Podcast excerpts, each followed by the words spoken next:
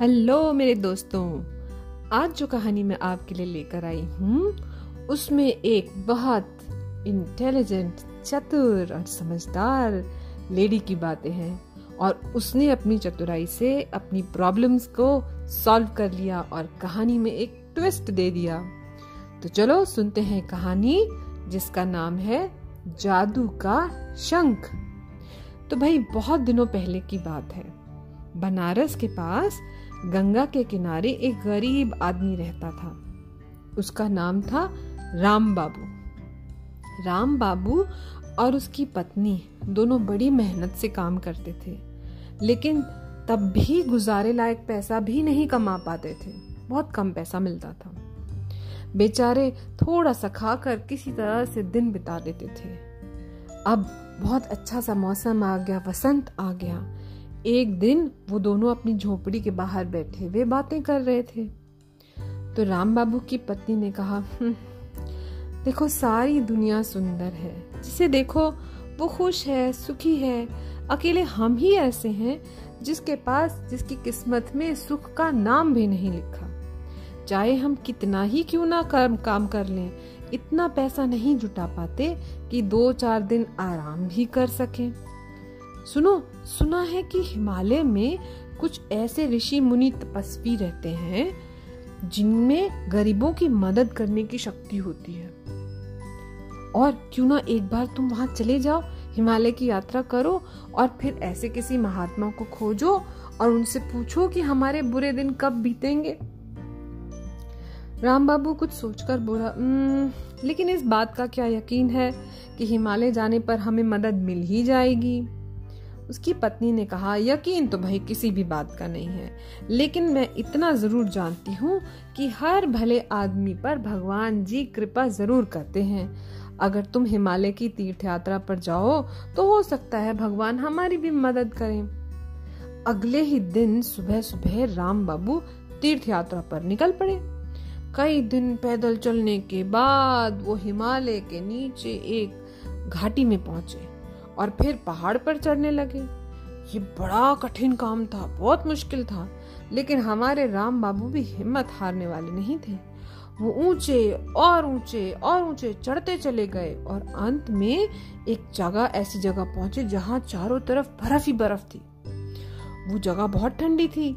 मारी ठंड के राम बाबू का तो बदन थरथराने लगा, लेकिन तब भी उनकी हिम्मत नहीं टूटी। वो बिना रुक के और चढ़ते गए, और चढ़ते गए।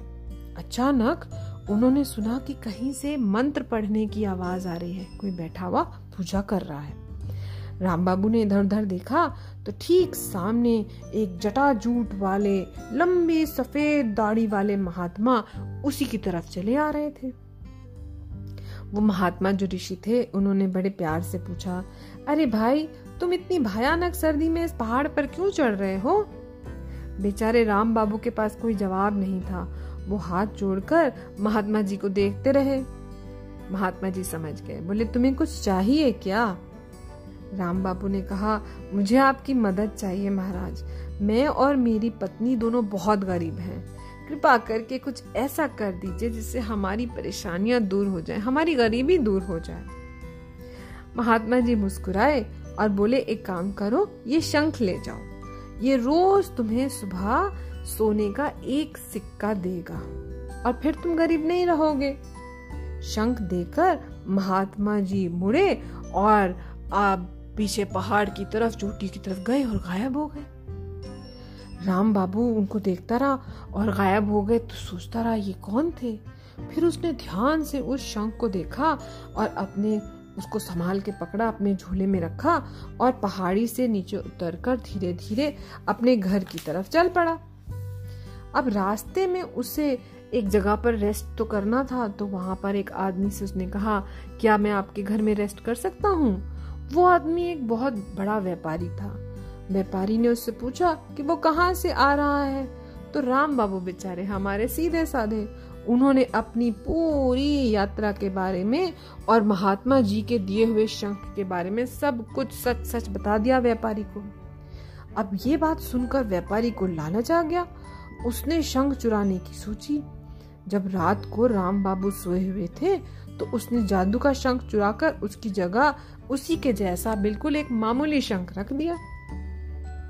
अब राम बाबू दूसरे दिन सुबह सुबह अपने घर की ओर चल पड़े। थैंक यू कहकर व्यापारी को।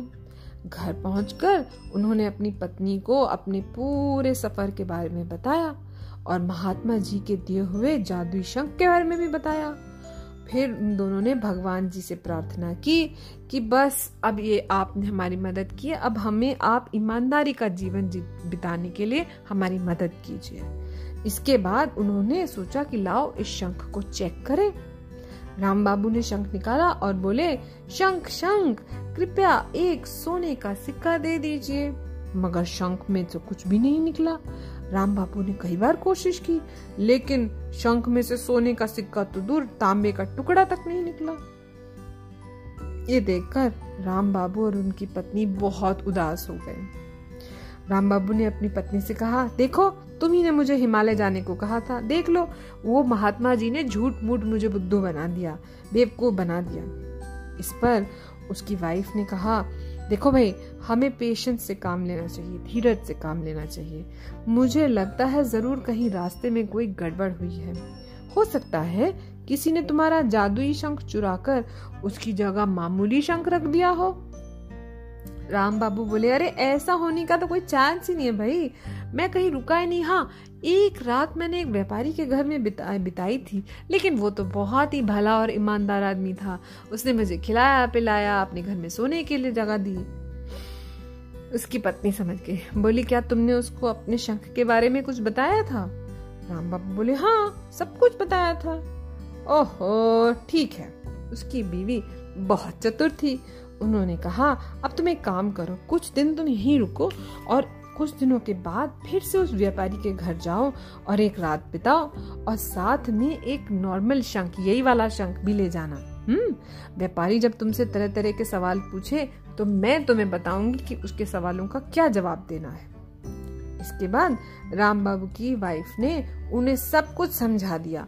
सारी चीज़ें समझा दी जो व्यापारी से उन्हें कहनी थी। सात दिन बीत गए। उसके बाद राम बाबू एक बार फिर अपने घर से निकले और शाम ढलने तक उस व्यापारी के घर तक पहुँच गए। व्यापारी ने पूछा हम्म, आज फिर कैसे आ गए? उसको मन में लगा शायद ही मुझसे लड़ने आया हो। राम बाबू ने कहा अरे क्या बताऊँ महाराज जो शंख वो महात्मा जी ने मुझे दिया था वो तो नकली शंख निकला। उससे तो कोई सोना बुना नहीं निकला। तब मैं फिर से वो महात्मा जी के पास गया तो उन्होंने कहा, शायद गलती हो गई। उन्होंने मुझे दोबारा से मेहनत करके आया हुआ देखकर एक और शंख दे दिया। और ये जो नया शंख है, ये रोज एक के बजाय दो सोने के सिक्के देता है। अब मैं इस नए शंख को लेकर घर जा रहा हूँ। मेरी पत्नी खुश हो जाएगी। और तुम मेरे पुराने दोस्त हो, तुमने मुझे मदद की थी तो मैंने सोचा तुम्हारे पास आके तुम्हें सारी बातें बता दूँ। तो व्यापारी के मन में लालच आ गया। बोला, अरे वाह अच्छा क्या तुम मेरे घर आ गए? तुम एक काम करो ना, आज रात को मेरे घर में रहो, यहाँ तुम्हें कोई तकलीफ़ नहीं होगी। अब जब व्यापारी ने तो एक शंख का जादू देख ही चुका था वो, क्योंकि उसने जो शंख चुराया था, उसमें से एक सिक्का निकलता था। अब वो उस चक्कर में था कि वो ऐसा करे, किसी तरह से दो शंख देने वाला दो सिक्के देने वाला शंख मिल जाए। व्यापारी ने राम बाबू को बढ़िया खाना खिलाया और एक बढ़िया सी चारपाई पर सुला दिया।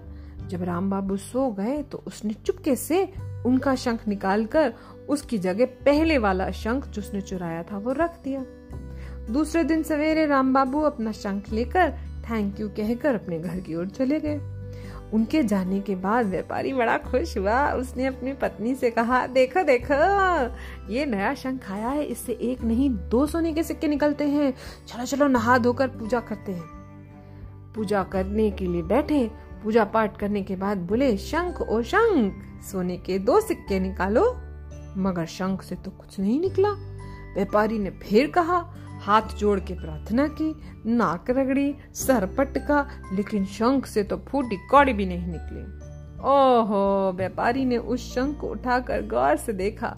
तब जाकर उसकी समझ में आया, अरे वो वो जादुई शंख नहीं था, बल्कि वो उसका अपना शंख था, जो उसने राम बाबू के जादुई शंख के साथ बदल दिया था।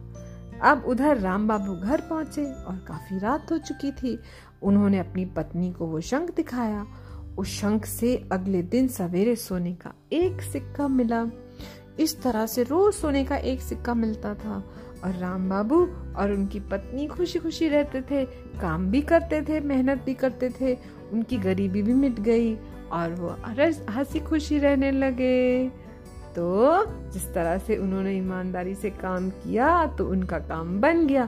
और राम बाबू की पत्नी की चतुराई का तो कमाल ही, देखिए देखिए देखिए। और कहानी हो गई खत्म, पैसा हो गया हजम।